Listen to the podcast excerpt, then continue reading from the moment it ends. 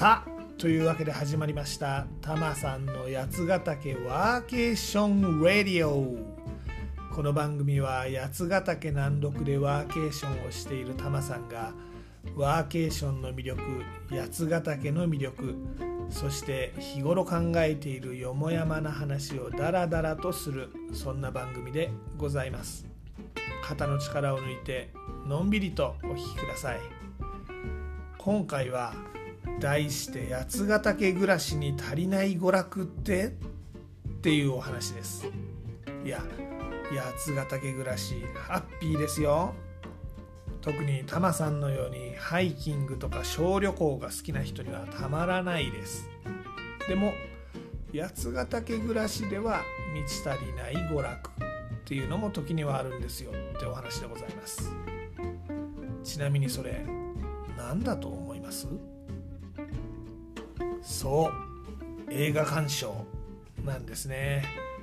まあもちろん映画鑑賞だけじゃなくってスポーツ観戦とか音楽のライブとか演劇とか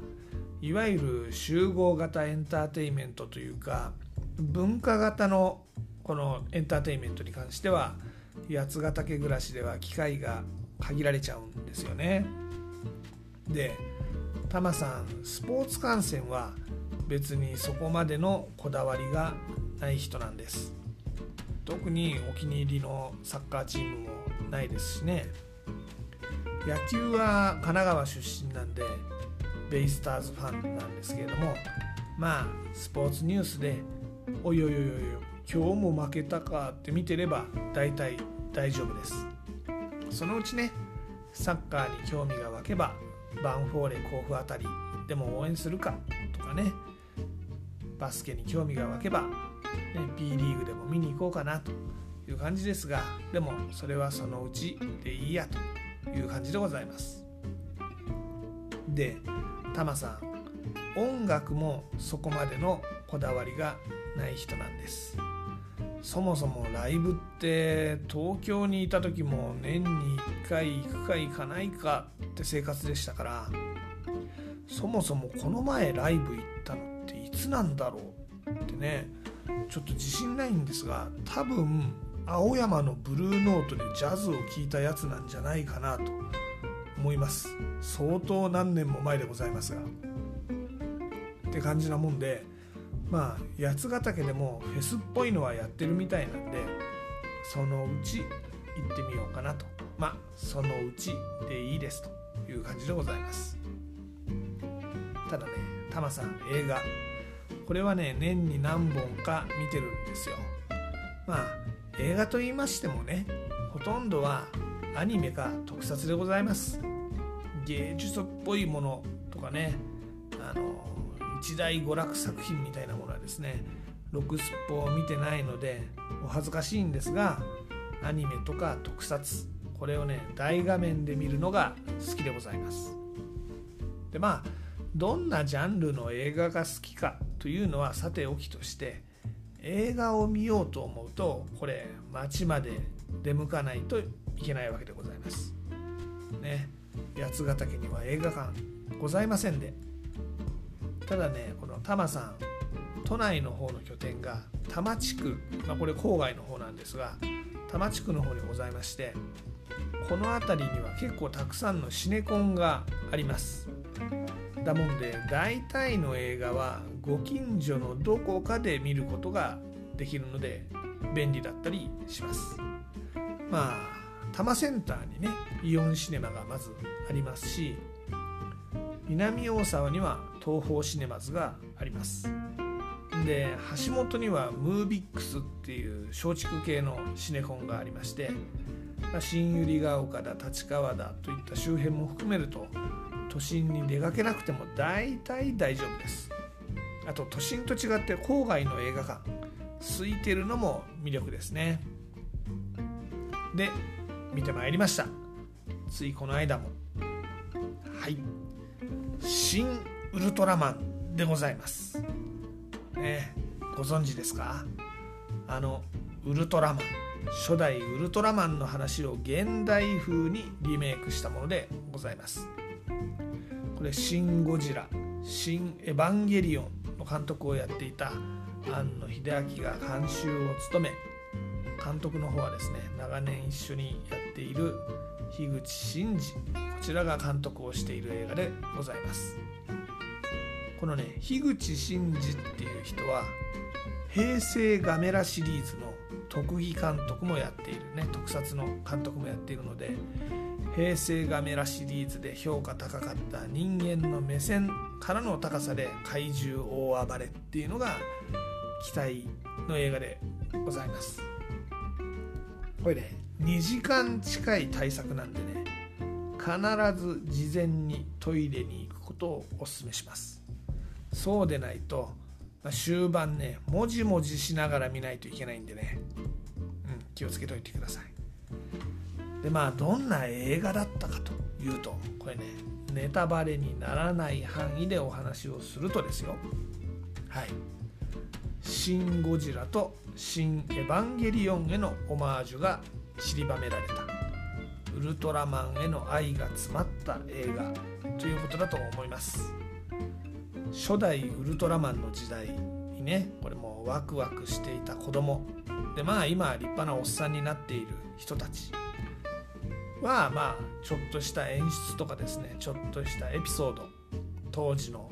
記憶を思い出してクスってなったりとかね。うーんそうなのかってなったりする映画でございます。でも最近のウルトラマンね、まあ、タマさん最近のウルトラマン見てないから分かんないんだけどウルトラマンティガとか全然最近じゃないのかな、まあ、ウルトラマンなんちゃらとかね。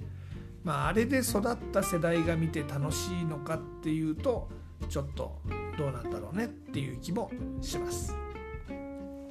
ぶっちゃけ「シン・ゴジラ」を見た時のような無条件にやべ面白いっていう印象ではなかったです。一部の演出には批判的な声もあるようですねネットを見ると。でもまあその演出一部の演出への批判部分はさておきとすると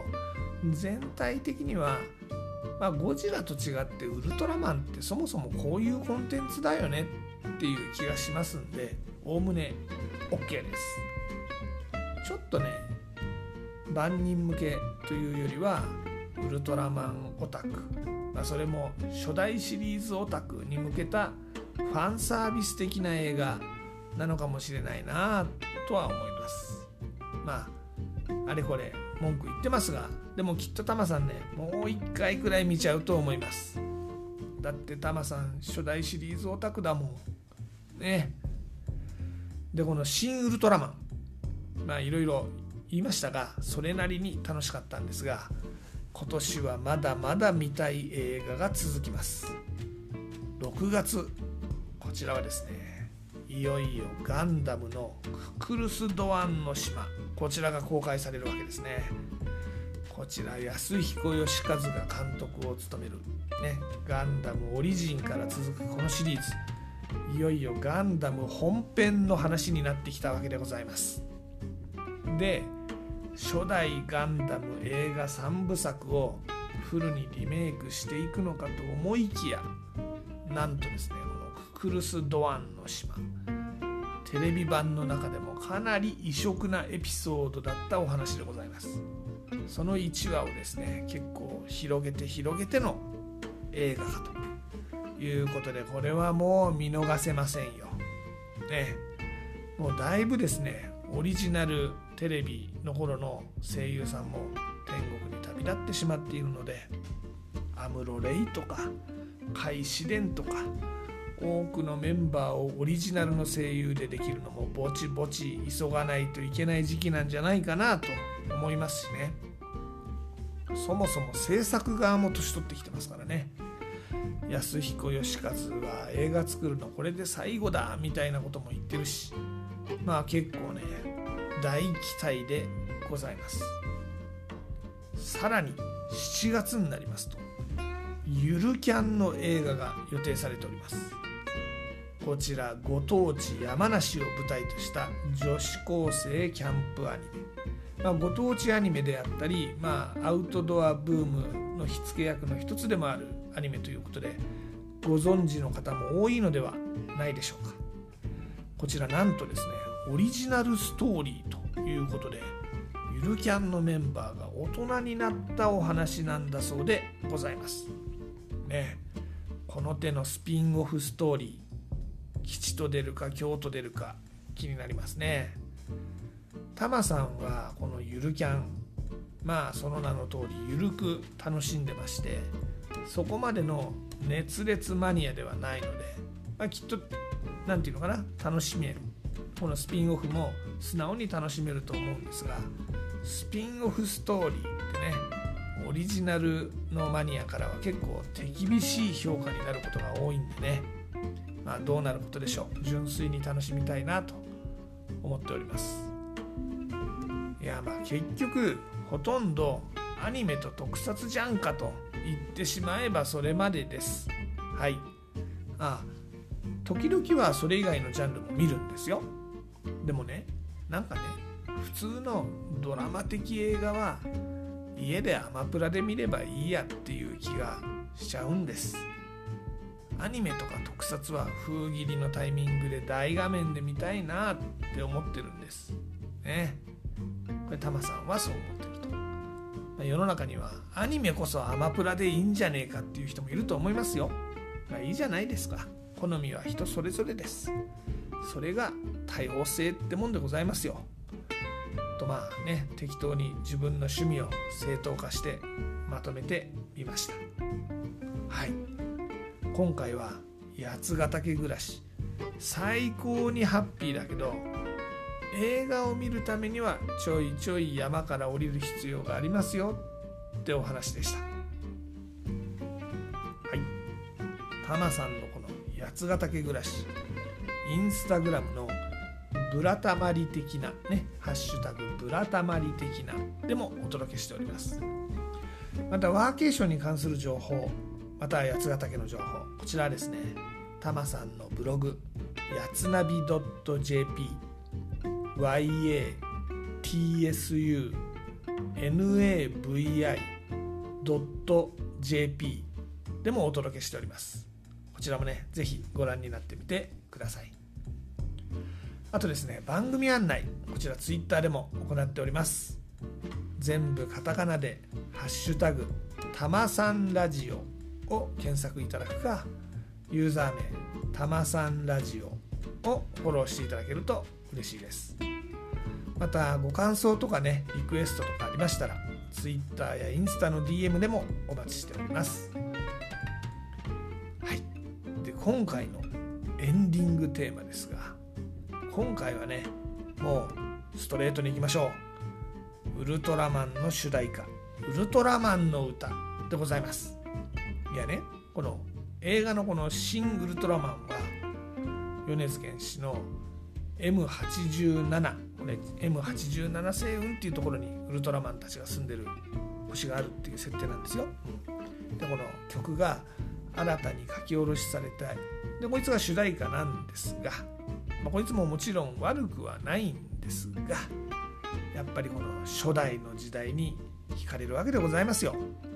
というわけでウルトラマンの歌。歌うはみすず児童合唱団でございます。お聴きくださ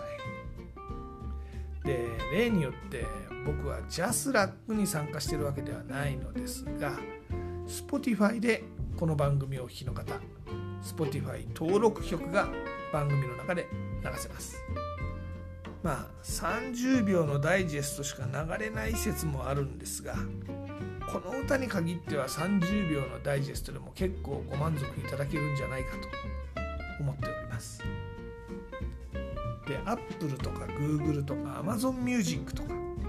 異なるプラットフォームでお聴きの方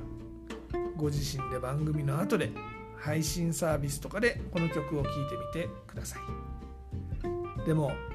ちょっとだけお手伝いさせていただきます。アレクサウルトラマンの歌かけてではごきげんようまた次回。